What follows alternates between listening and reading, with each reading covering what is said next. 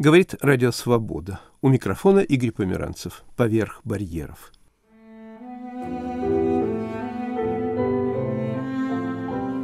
В сегодняшнем выпуске несколько тем. Разговор с грузинским поэтом Звиадом Ратиани, живущим ныне в Австрии. Рубрика «Красное сухое», что пили иммигранты первой волны. Но начнем с раздела «Воспоминания».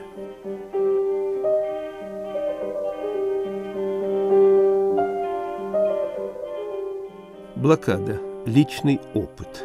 Вспоминает петербургский драматург, писатель, эссеист, автор книг для детей и юношества Владимир Аро. Блокада, конечно, это главное событие моей жизни, сформировавшее меня и физически, и духовно, и творчески. Все мы, блокадники, немного более задумчивы, чем следует, несколько отчуждены в общении с людьми – и э, немного печальный, я бы сказал. А вот почему физически? Вот так и получается. В нашем послевоенном классе из 30 человек было лишь два блокадника. Я и Юра Громов. Сейчас все уже ушли. До последнего времени оставались в живых лишь мы с Юрой, блокадники. Но вот и он ушел. А я остался один, так сказать, замыкающим. В следующем году мне будет 90.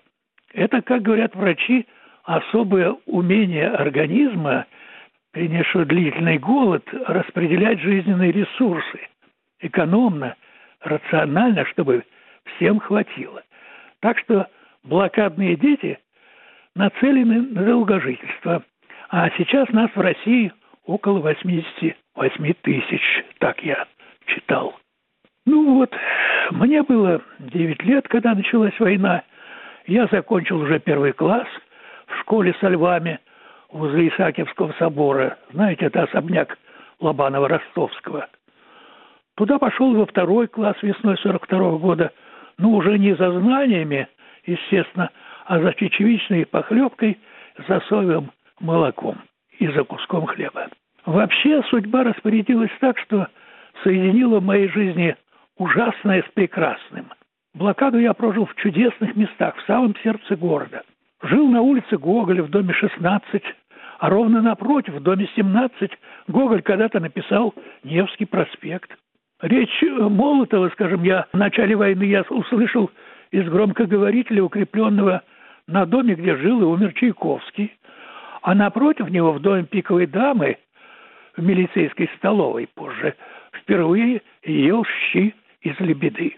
Осколки от снарядов для коллекции я собирал, пока был на ногах у западного портала Исаакиевского собора, в Александровском саду, а под жесточайший обстрел попал, где чудом не погиб, возле Медного всадника, на набережной, ровно там, где сейчас президент и седые адмиралы любуются военно-морским парадом. Мы э, с моим младшим братом Эрнстом побывали и в ложной эвакуации. Это когда 400 тысяч ленинградских детей вывезли как бы в безопасную зону, в Тихвин и далее. Совсем скоро пришлось возвращать нас назад. В Ленинград вернулась лишь половина. Сразу вслед за нами железная дорога у станции МГА была перерезана. Мы с братом оказались дома, но в кольце блокады. Запомнилось и крепко улеглось в памяти многое, но не в виде связанных событий, а как-то россыпью. Множество картин, запахов, вкусов, физиологических ощущений. Ну вот помню раннюю кромешную тьму на осеннем Невском проспекте глаз выколи, и двигаются одни лишь фосфорисцирующие кружки, так называемые люминофоры. Это прохожие идут как привидения, чтобы не наткнуться друг на друга. В небесном просторе э, в ясное утро, причем в каждое утро, высоко над городом, поблескивая металлом, кружил вражеский самолет-разведчик, а за ним наш истребок. Трещал пулемет. Это обыденная утренняя картина. Или запечатлелся прилавок магазина, куда мы с мамой зашли. На нем лежали лишь пакетики сахарина. А вот мы вчетвером, например, у печурки при свете коптилки, мама нарезает тонкие ломтики хлеба, я подношу свой ломоть к глазам и говорю, «Мама, я тебя вижу». Это, наверное, была последняя шутка в нашем доме. Запомнилось кружение черного пепла в нашем дворе. Это поблизости в главном штабе уничтожали архивы. Мы тогда еще не знали, что это означает, но что-то тревожно непроизносимое таилось в глазах взрослых, да и во всей городской атмосфере. Стук метронома стоит в ушах до сих пор. Потом я его увидел, этот метроном, когда в конце века стал работать на радио. И студию номер три увидел, откуда читала стихи Ольга Бергольц. Ее голос тоже навсегда вошел в память. Ленинград в декабре, Ленинград в декабре. О, как ставинки стонут на темной заре, Как угрюмо твое ледяное жилье, Как врагами изранено тело твое. Ленинграде, мой спутник, мой испытанный друг, Нам декабрьские дни сентября тяжелей. Все равно не разнимем слабеющих рук. Мы это и это должны одолеть. Он придет, ленинградский торжественный полдень тишины и покоя и хлеба душистого полный. О, какая отрада, какая великая гордость знать, что в будущем каждому скажешь в ответ «Я жила в Ленинграде в декабре 41 -го года, вместе с ним принимала известие первых побед».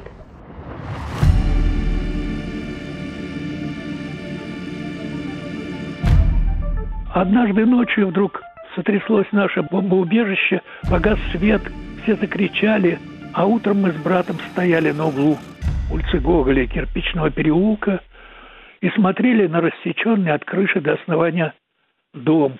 Обнажились цветные обои, мебель, картины на стенах и даже висящее на веревке белье. Сейчас на этом месте вестибюль метро Адмиралтейская. Вкус лепешки из кофейной гущи запомнился, блинчика из обойного клея, студня из столярного клея, вкус и запах хвойной настойки и, наконец, наше спасение – вкус совершенно безвкусной лебеды в щах. Так что ощущение истончавшейся жизни вот осенью 41 -го года как-то физиологично – можно сказать, утробно вошло в мою память со множеством подробностей и оттенков. А зимой я впал как бы в литургию. Я лежал так же, как и мой брат в пальто и шапке под двумя одеялами в комнате, где вода застывала в лед. По-моему, за эту зиму я где-то уже побывал в какой-то неясной прострации, где нет ни мыслей, ни чувств, ни желаний, ни даже голода. Это, наверное, и называется между жизнью и смертью. Там, в общем-то, неплохо, но оттуда не возвращаются. Оттуда не вернулся мой младший брат Эрнст, Эрик, а позже отец. За нас из последних сил боролась мама. Всю свою короткую жизнь она не могла простить себе, что не уберегла второго сына. Кем она была? Героем, жертвой, ни тем, ни другим. Она была мученицей блокады. Мы все были мучениками. Жалко, что мы забыли это слово.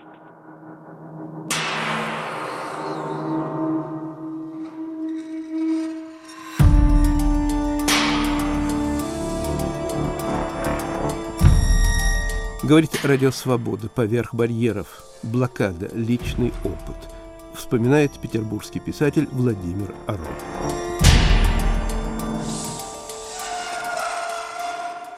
В борьбе за выживание много неэстетичного, отталкивающего, вызывающего протест у человека, который живет в нормальных условиях.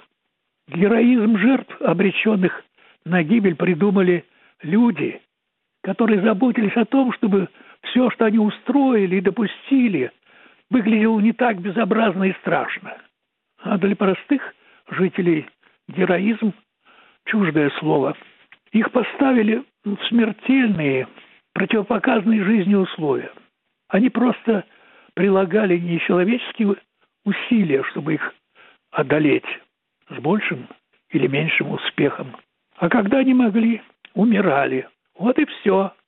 Самое главное не гордиться, а понять, кто и почему это сделал. С годами говорить о пережитом все труднее. Главное уже сказано, а то, что осталось, материя в крайней степени сокровенная. Могу лишь сказать, что для девяти лет этих жестоких, жестоких откровений о жизни за эту зиму было многовато. Я никогда не напишу о том времени всего, что о нем знаю. И я думаю, что никто не напишет. Во дворе из моих приятелей не уцелел ни один, умерли все. Умерли почти все взрослые жильцы нашего дома. Трупы их складывали в бомбоубежище, в корыто, на цементный пол. Там они лежали всю зиму. А я выжил. Мама меня растрясла, раскачала, может быть, устыдила, а потом учила жить заново. Мне сейчас э, столько, сколько отцу и маме было вместе, пока они жили.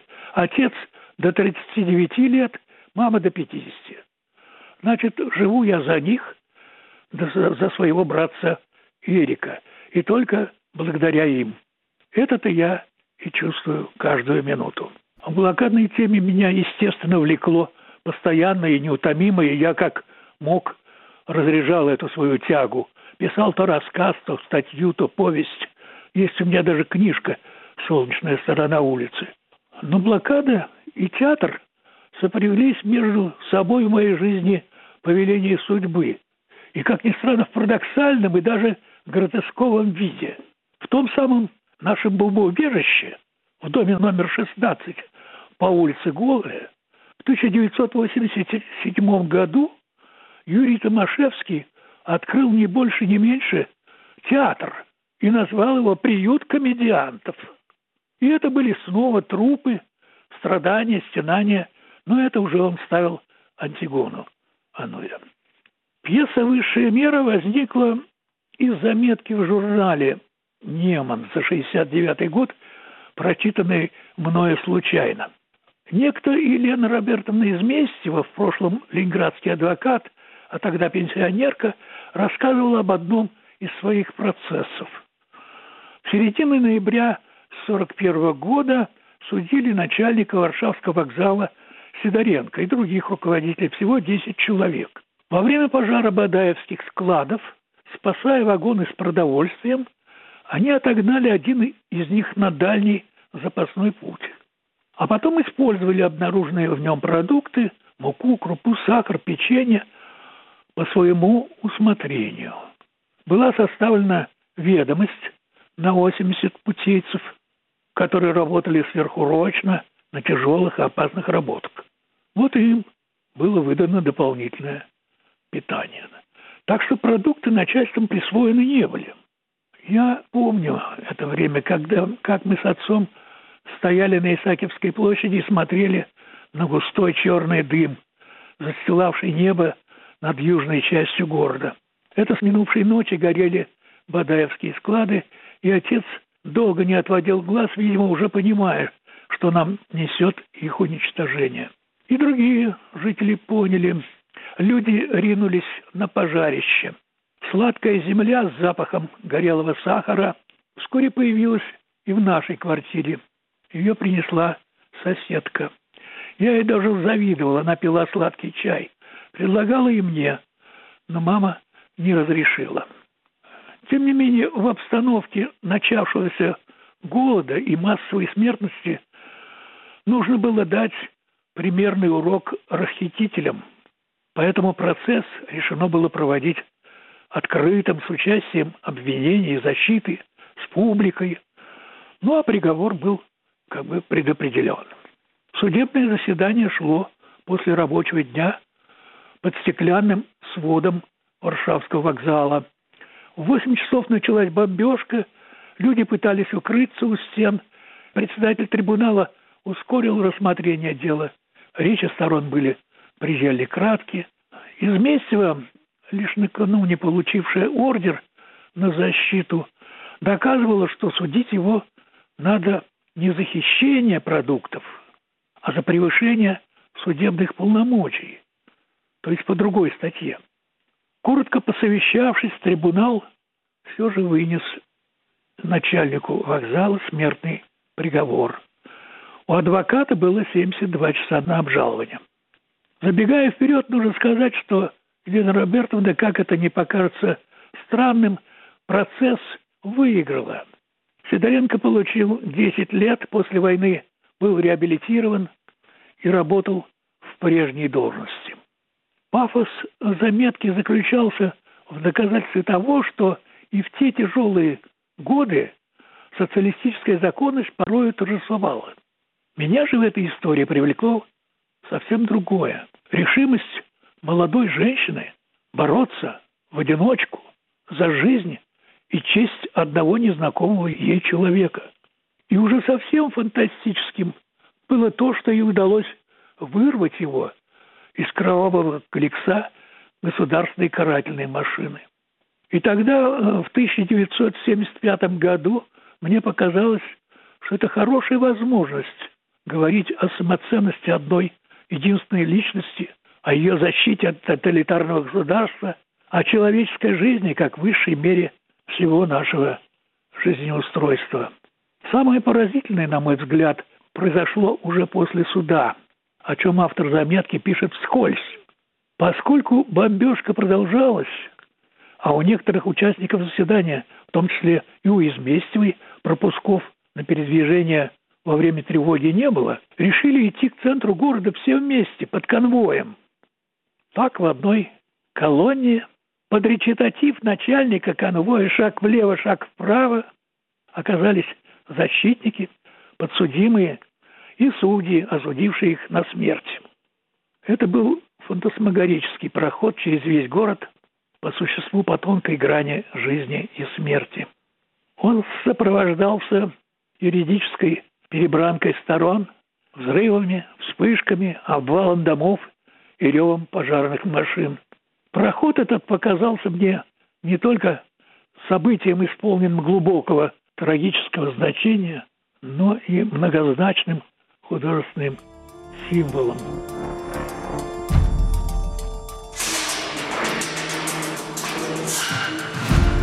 Блокада. Личный опыт. Вспоминал петербургский писатель Владимир Аро. Его записал мой коллега Андрей Шароградский.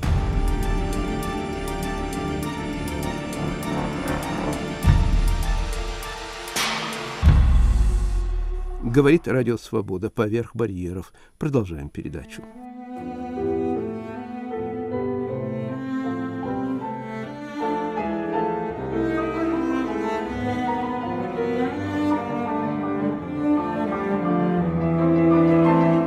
Грузинский поэт в Вене. Поэта зовут Звиат Ратиани. В последние три года он живет в Австрии. Звиадратиани родился в 1971 году. Он автор нескольких поэтических сборников. Его стихи переведены на русский, английский, немецкий, французский, украинский языки. Лауреат престижных международных премий. Перевел на грузинский стихи Паунда, Элиота, Рильки, Целана и других. Мы встретились в Вене.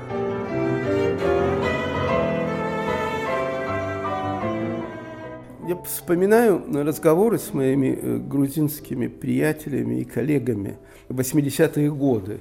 И они не без гордости говорили о том, что в отличие от своих кавказских соседей, грузины не любят расставаться с родиной. Грузины э, все-таки очень привязаны к своей культуре, к своему языку. Но, по-моему, ситуация радикально изменилось. По-моему, сотни тысяч грузин сейчас живут в разных странах, главным образом Запада. Что произошло? Почему такое радикальное изменение в психологии по отношению к своей земле и стране? Скорее всего, экономические советские времена. В Грузии чуть-чуть жилось веселее, чем в остальных республиках. И уехать было не очень-то легко. И как бы неплохо жилось. Потом с начала 90-х годов все как бы исчезло. Гражданская война в Тбилиси, потом конфликты в Абхазии, в Осетии. Я, я не думаю, что там где-то там какие-то ментальные перемены большие. Это привязанность грузинов к родине как таковой. Я так на это не смотрю. Вернее, я думаю, что изнутри так это и не смотрелось никогда. Кто бы что не утверждал тогда, что вот мы уезжаем, мы остаемся, мы вернее родине, нам здесь лучше. Это все лирика, что было и в поэзии, кстати, в грузинской. Патриотической поэзии, которая в большинстве случаев была ну, с очень хламом. Хламом литературным. Ну, мы же как, как бы артистичный народ. Вы называете романтические грузинские патриотические стихи хламом. Вы говорите о классиках? В том числе. В некоторых случаях и о классиках там. Ну, особенно в советские времена. Я думаю, что это все-таки была политика Советского Союза, какую-то свободу или мнимую свободу давать грузинам, не знаю, может, считались грузины более буйными людьми, что, например, там Тбилисская «Динамо» финансировалась гораздо лучше, чем другие футбольные клубы. Выиграли матч обрадовались. Патриотический пар уже вышел из нас и растратили какую-то настоящую, не настоящую, но какую-то патриотическую энергию, типа того. Это сейчас с этой перспективы я так на это смотрю, потому что мне 50, и я жил в Советском Союзе. Ну, я хорошо помню 80-е годы. Но вы гордились грузинскими форвардами?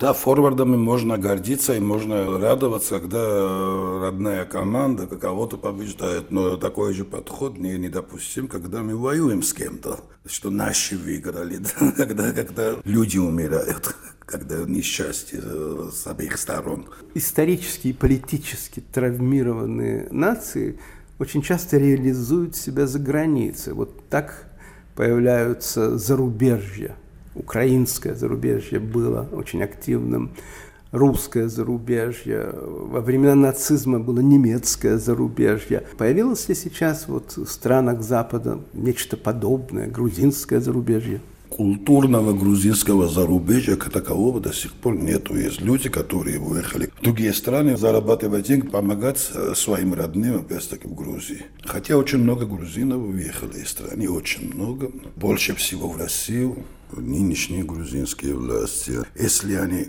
даже несколько лет назад как-то считались там с мнением западных стран, с европейскими или американскими партнерами, так они и называли партнерами. Сейчас уже нынешние власти уже перестали это делать. Сейчас происходит очень ужасная вещь, вот консолидация пропутинских сил – они выдают себя антизападниками, они пропутинистами, но это одно и то же. Ну, плюс уже гомофобия, плюс сейчас уже антиваксеры, все-все-все. Большей части грузинская православная церковь, которая, ну, в моем понимании, не только в моем понимании, это филиал Российской православной церкви, это один из э, очень существенных рычагов власти. И контроля. До сих пор бывшие КГБшники, их очень много, и они создают климат, и они очень дурно действуют на Грузию и на прогресс. И сейчас молодые люди, уже другое поколение, которые не помнят ни Советского Союза, ни даже вот гангстерские 90-е годы, они совершенно совершенно другие люди, но они как-то еще не настолько сильные, их не настолько много родившихся в нулевых, допустим, или в конце 90-х, чтобы переломить ситуацию. Вы уже два года находитесь в Австрии. Для вас вот этот австрийский культурный фон благотворный, он резонирует. Вы слушаете музыку, Возможно, вы знакомы с какими-то писателями, замечательные выставки проходят, потрясающие музеи. Вот эта мощь культурная отзывается в вас? Знаете, тут дело индивидуальное, то есть моего восприятия. Я как-то человек прошлого, то есть когда это все станет прошлым, я думаю, что это все будет работать гораздо сильнее и эффективнее, чем именно сейчас. Я уже три года как в Австрии, я жил в Граце, там больше года, и уже почти два года как в Вене. А что касается там общение там и так далее. К сожалению, я так банально из-за пандемии много чего, что, чего я ожидал, не случилось. Я так сижу, ничего не происходило. Но я гулял много. Чудесный город, Вена, чтобы себя дорогого выгуливать. Там очень мало контактов у меня было с писателями, с коллегами, очень мало. Чего, когда я жил в Грации, у меня были там выступления, чтения стихов, и участвовал в каких-то, и не только в Австрии, не только в Грации, но и в балканских странах, в Италии, ну тогда как, как, как-то более активно я жил в этом, как автор. А я переехал в Вене в январе, а с конца февраля уже это началось и до сих пор продолжается. Я влюбился в эту страну, там много чего я очень ценю. Вена – это не только художественная или музыкальная столица, это еще великолепный урбанистический, архитектурный ансамбль – вы разговариваете с какими-то зданиями, с э, дворцами, с проспектами. О, да. И не только в центре, где все как музей, потому что я сам живу в центре, и как-то ну, в какой-то момент стало не то чтобы скучно.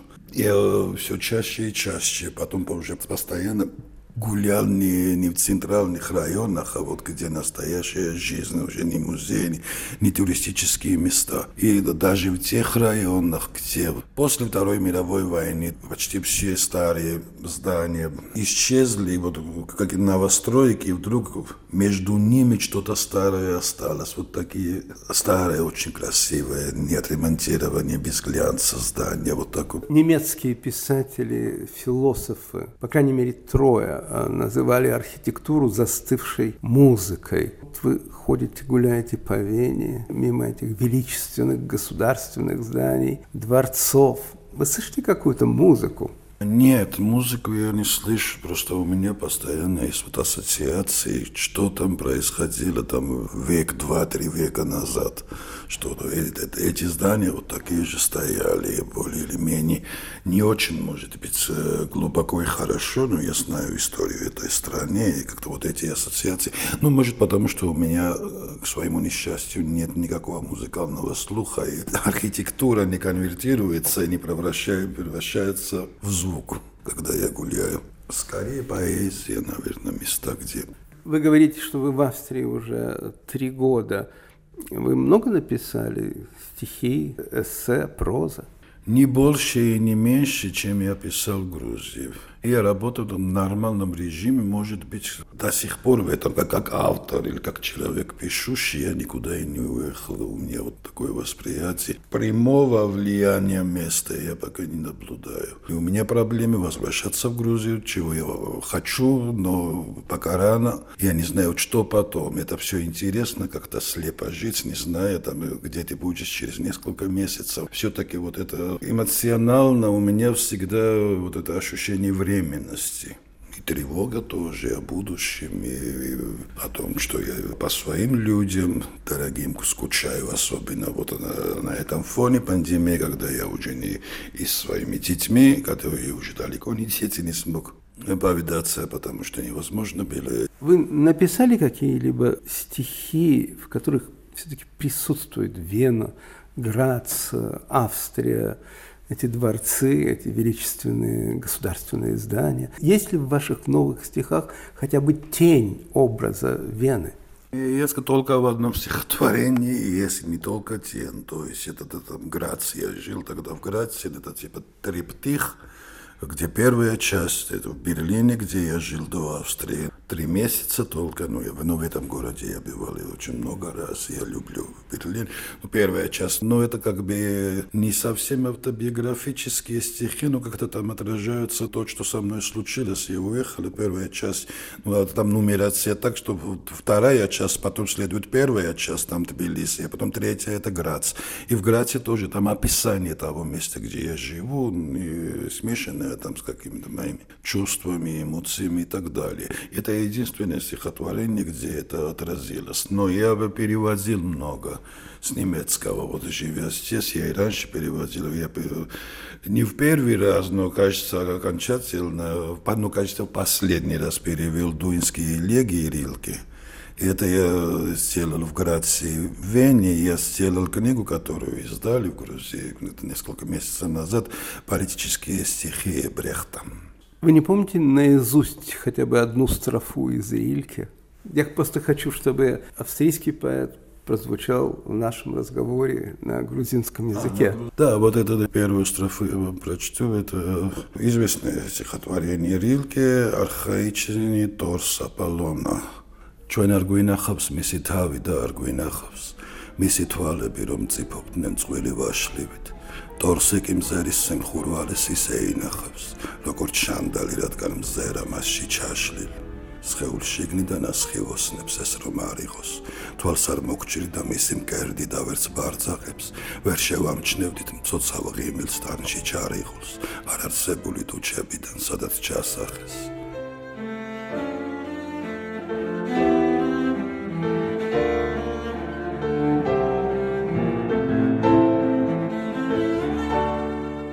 грузинский поэт Звиад Ратиани. Я записал его в Вене.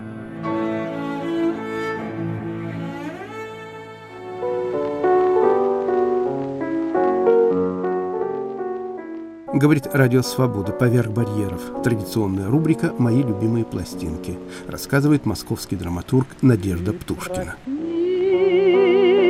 Проснись скорей, о Терезита, распахни свое узорное окно.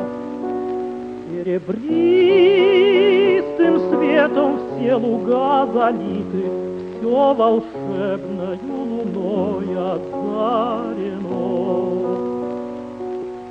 Ночь полна очарования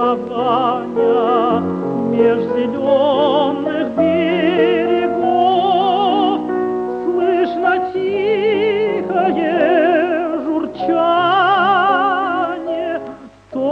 прозрачный Мондего. Мне было лет шесть, и родители на Новый год купили патефон. Я росла в Ленинграде. Пластинок был очень большой тогда выбор. Услышала я впервые Александровича. Я даже имя его не помнила. Потом годами я до сих пор помню эту пластинку. Она была черненькая, с красной каемкой вот по малому кругу в середине. И вот я услышала впервые его исполнение – мама поставила. Вдыхая розы аромат, тенистый вспоминаю сад и слово нежно люблю, что вы сказали мне тогда. Моя любовь, как струйка дыма, что тает вдруг сияние дня, но вы прошли с улыбкой мимо и не заметили меня. В общем, весь этот романс я помню наизусть, и у меня началось какое-то сумасшествие совершенно. Я понимаю, что это была первая безумная любовь. Мама работала в больнице, мама дежурила ночами, папа работал, то ночная смена, то дневная. Я очень часто оставалась в своей комнатке одна. И я оставила Александровича, потому что почему-то я тогда понимала, что любовь надо скрывать. Но не потому, что тебя накажут, а потому что я это воспринимала, видимо, как очень интимное чувство. И я забивалась в угол дивана, и я прослушивала это ну, бесконечное количество раз, и совершенно непонятное чувство мной владевали. Мне хотелось куда-то бежать, вырваться. Я увидела малютку, девочку с кудрями, И тогда же не на шутку я пленился вами. Дал колечко вам вы взяли, И резвясь беспечно буду помнить, вы сказали, я теперь вас вечно буду помнить, вы сказали, я теперь вас вечно.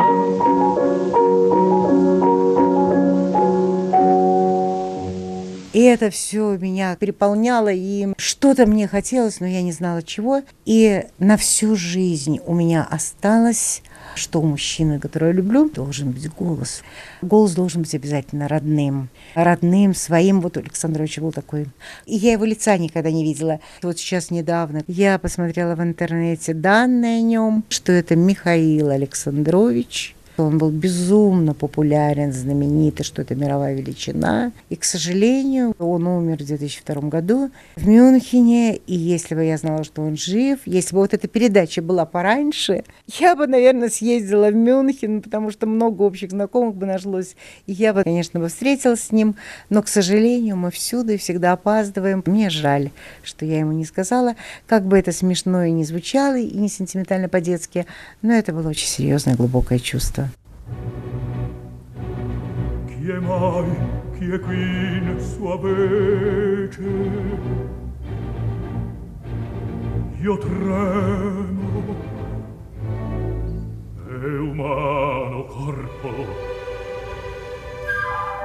Mia figlia, Dio, mia figlia!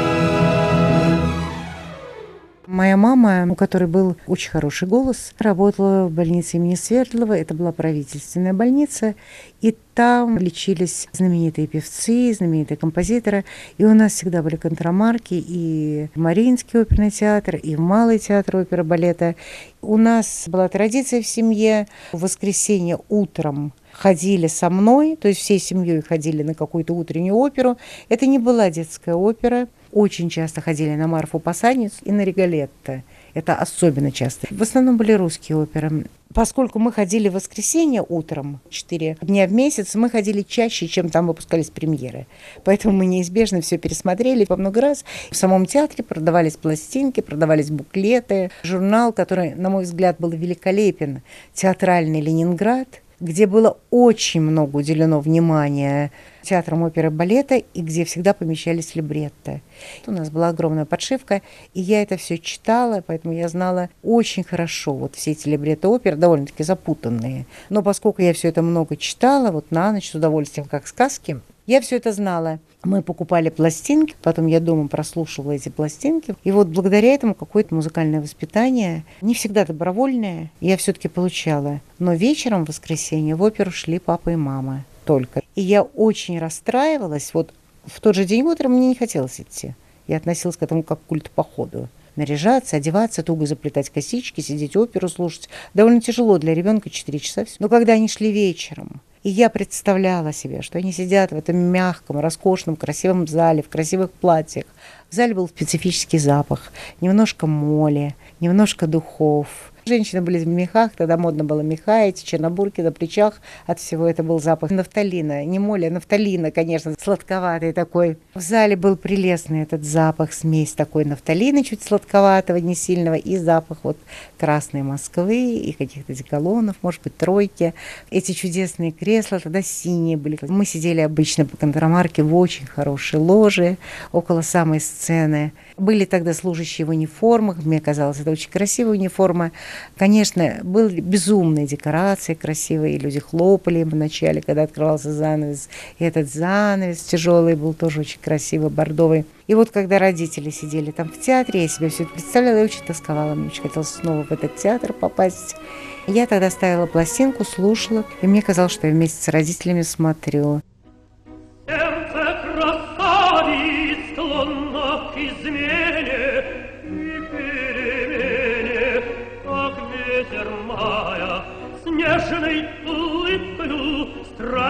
клянутся, плачут, смеются, нас увлекая.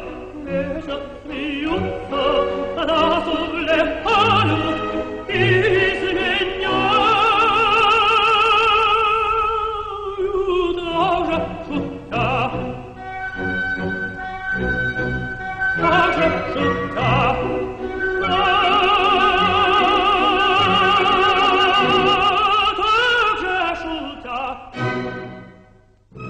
Пребывание в такой насыщенной музыкальной атмосфере побудило меня заинтересоваться музыкой профессионально. Я захотела учиться играть на скрипке, потому что я в оркестре видела скрипки. Это все было потрясающе, как они все синхронно взмахивали смычками. Я мечтала, мне очень нравилось играть в кинотеатре перед сеансом. А мне хотелось быть в черном платье с белым кружевным воротничком, играть перед сеансом И я стала просить родителей. Родители были счастливы, особенно отец. Ему казалось, что чем больше у меня образования, тем это будет лучше. Его не смущало, что у меня нет слуха, меня провели, не смущало, что нет голоса, не смущало, что я на первом же туре провалилась в музыкальную школу. Но дело в том, что у мамы были огромные связи, и я попала в лучшую музыкальную школу Ленинграда, и я попала к лучшему педагогу Моисею Павловичу Векслеру. Это было все без взяток, чтобы кто-то не подумал. Это было потому, что мама кому-то спасла жизнь. Ей не отказывали ни в чем. Она была очень хорошей медсестрой. К ней очень хорошо относились по жизни на многие люди. Скрипкой я была одержима. Я играла на ней очень много, я жила в коммунальной квартире. Никто этого уже не мог выдержать, поэтому я играла в общей уборной. Я запиралась, это была единственная изолированная комната. Я опускала стульчак, клала доску, ставила там пипетр, и я играла. Когда нужен был туалет, я это все автоматом выносила, стояла в коридоре с этим пипетром аккуратно со скрипкой, другой снова вносила, снова играла. Но очень быстро я начала понимать, что не очень хорошие мальчики, на которых ругался педагог, которые не выучивали уроки, играют гораздо лучше меня. Занятия были индивидуальные, но пока ты ждешь своих занятий, ты видишь, как занимается другой. И когда им ставили тройку, а мне он ставил пятерку за старание, он видел, что я очень старалась и просто не знал, что делать. Он жалел меня, он понимал, что из меня никогда ничего не выйдет. Он меня жалел, стало 5, 5 с минусом. Я просто не вылезала из отличниц. Потом, когда его, видимо, уши не выдерживали, он садился за фортепиано и играл мне. Играл и пел. У него был великолепный голос. Это был очень добрый человек. И я помню, что он мне тоже пел из опер не алмазов каменных, не счесть. Жемчужин в море полуденном, в далекой Индии. Вот так я Садко узнала оперу. Но не вышла из меня скрипачки, поняла я это только в 15 лет. Это было безумно больно. Это была большая травма, когда я поняла, что мне надо расстаться со скрипкой. Но я, наверное, поняла очень важную вещь, что талант не вымолишь, не купишь, не заслужишь. И когда говорят, что талант – это 90% усидчивости, это неправда. Талант – это талант, а к нему надо еще 200% усидчивости, чтобы его реализовать. И еще я поняла, что да, это трагедия, когда ты бездарен в окружении талантливых людей, как бы Моцарт и Сальери. Другое дело, что я всегда восхищалась Моцартом, я их не хотела убивать никогда. Потом, когда я стала писать пьесы, мне всегда казалось, что на скрипке было бы играть более здорово, даже в оркестре, чем писать пьесы. Это как первая любовь. И поэтому вот меня миновало всякое тщеславие, всякие самомнения, самолюбование, все прошло, потому что я считала всегда так, что вот, ну, не получилось мне играть в кинотеатре перед сеансом, ну, хоть пьесы пишу.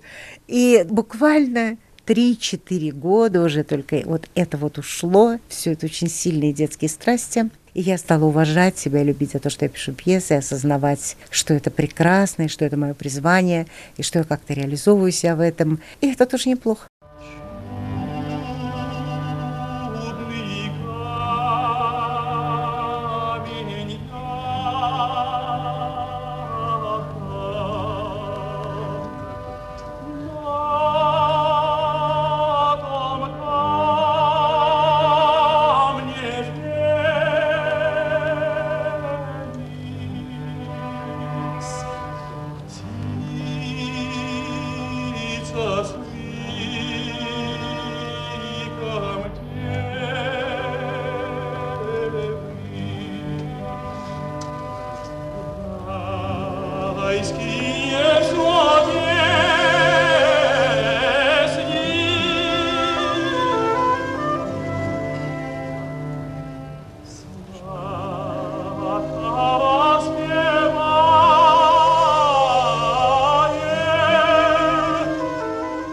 Драматург Надежда Птушкина рассказывала о своих любимых пластинках.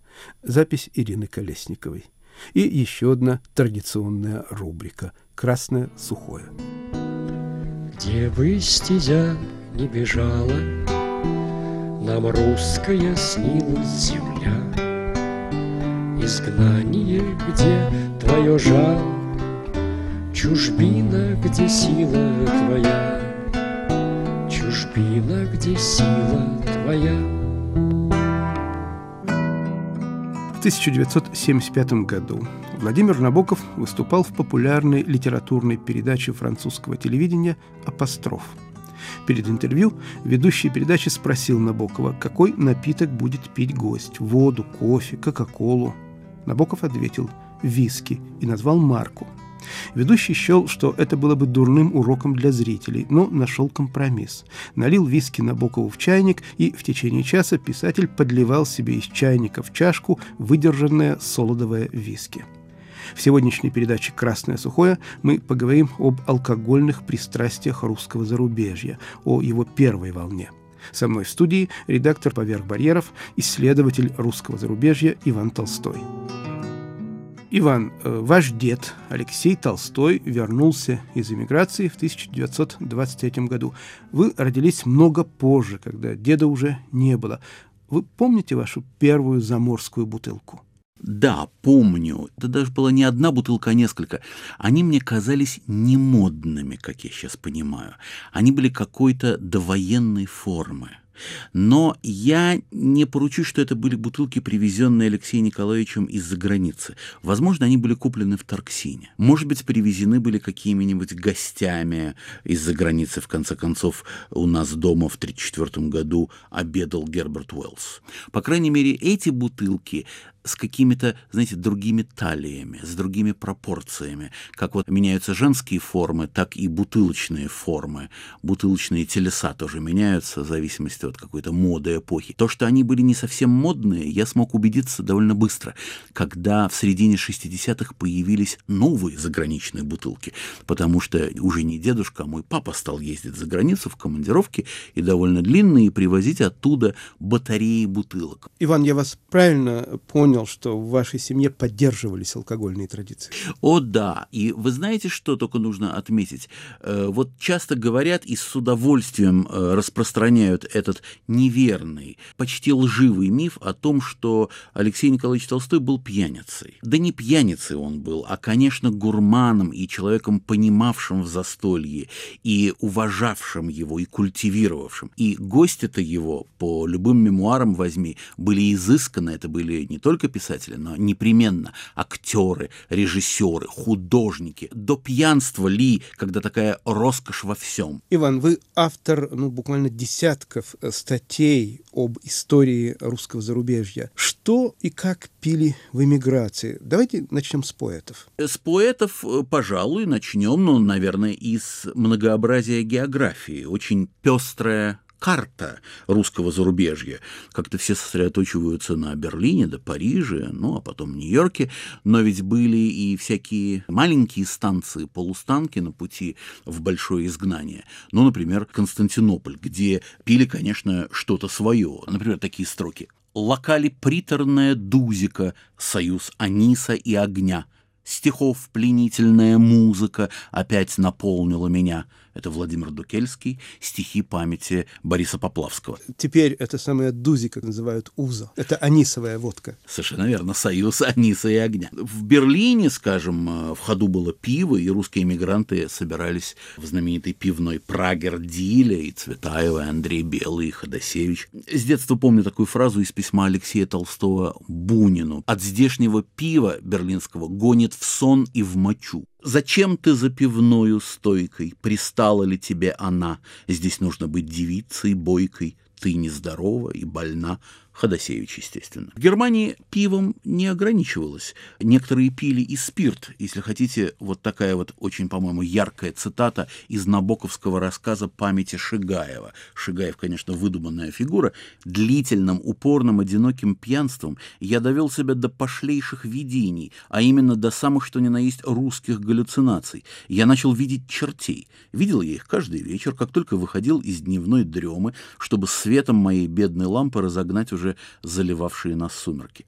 Да, отчетливее, чем вижу сейчас свою вечно дрожащую руку, я видел пресловутых пришлицов и под конец даже привык к их присутствию, благо они не очень лезли ко мне. Были они небольшие, но довольно жирные, величиной с раздобревшую жабу, мирные, вялые, чернокожие, в пупырках.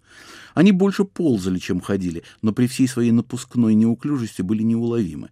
Помнится, я купил собачью плетку, и как только их собралось достаточно на моем столе, попытался хорошенько вытянуть их, но они удивительно избежали удара. Я опять плеткой. Прозаики, русские прозаики русского зарубежья уступали поэтам? Какой русский прозаик уступит русскому поэту? Александр Иванович Куприн, который спивался постепенно, поэтапно в эмиграции, все помнят его только проходящим по Парижскому бульвару и поднимающим бутылку с красным вином, приветствуя сидящих. Он уже даже сидеть на месте не мог от такого беспокойства алкогольного.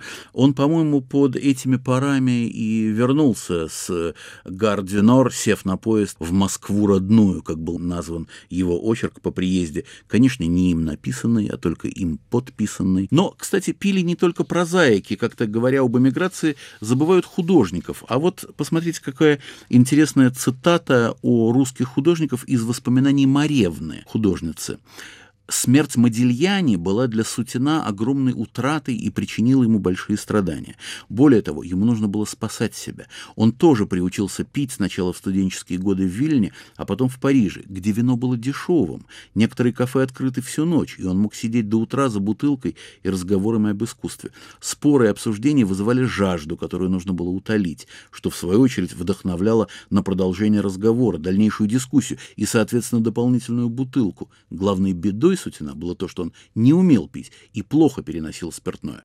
Иван, страна эмиграции влияла на выбор алкоголя? Все-таки во Франции прожить без вина даже Куприн не мог. Да, страна, конечно, выбирала, но, вы знаете, есть у малоизвестного русского поэта Николая Алла, который жил в Харбине, в Китае, замечательная строчка, которая по-моему, как бы связывает вообще алкогольную тему с темой изгнания и показывает, что хоть страна и определяла какой-то выбор, но в целом это было все-таки питье от ужаса, от тоски и от безысходности. Я вот такую строчку отыскал, готовясь к нашей передаче. «Я выпил стакан эмигрантской отравы. И тут уж видно, что совершенно все равно. У Георгия Иванова есть знаменитое стихотворение, где он обращается к соотечественникам и к друзьям по изгнанию. Как вы когда-то разборчивы были, о, дорогие мои! Водки не пили, ее не любили, предпочитали нюи. Стал нашим хлебом цианистый калий, нашей водой сулема. Что ж, претерпелись и попривыкали, не посходили с ума. Но для равновесия я должен, конечно, сказать, что отчаяние и, так сказать, хмурое отношение к алкоголю оно было не единственным в эмиграции. Конечно, были гедонисты, были лукулы, были люди веселого и солнечного сознания. И чтобы не останавливать наш разговор, не заканчивать его на мрачных воспоминаниях о выпивке, я принес вам отрывки из поэмы «Еды». Такая поэма вышла в Харбине в 28 году, ее автор Всеволод Иванов. Не путать с советским писателем Всеволодом Ивановым, ничего общего он не имел. Посмотрите, сколько солнца и веселья в таких, например, строках о водке. О, сколько гармонии в жизни, блеск солнца над тишью полей. Почувствуй, возьми его, выжми и в тонкие рюмки налей. Пусть светлая водка кристаллом сверкнет за пределом стекла. Эй, кто там бормочет, что дьявол ее настоял корнем зла? Чиста, безупречна, как слезы, как сердце любовный пожар, как весны, как розы, как грезы. Поэтов ходовый товар. Чем не державин 20 века? Дом на чужбине случайной, Где мирен изгнанника сон, Как ветром, как морем, как тайной России всегда окружен, России всегда окружен. В рубрике «Красное сухое» Иван Толстой и песня Александра Суханова на стихи Набокова «Родина». Мы знаем молитвы такие, Что сердцу легко по ночам, И гордые музы России Незримо сопутствуют нам, Незримо сопутствуют нам.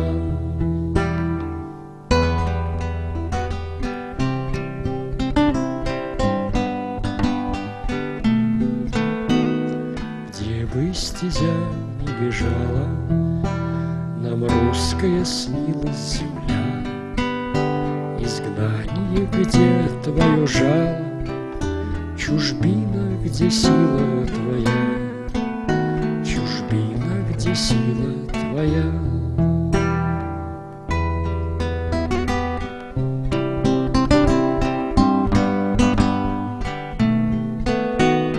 Режиссер этого выпуска «Поверх барьеров» Наталья Аркадьева. Подготовил и вел передачу Игорь Померанцев.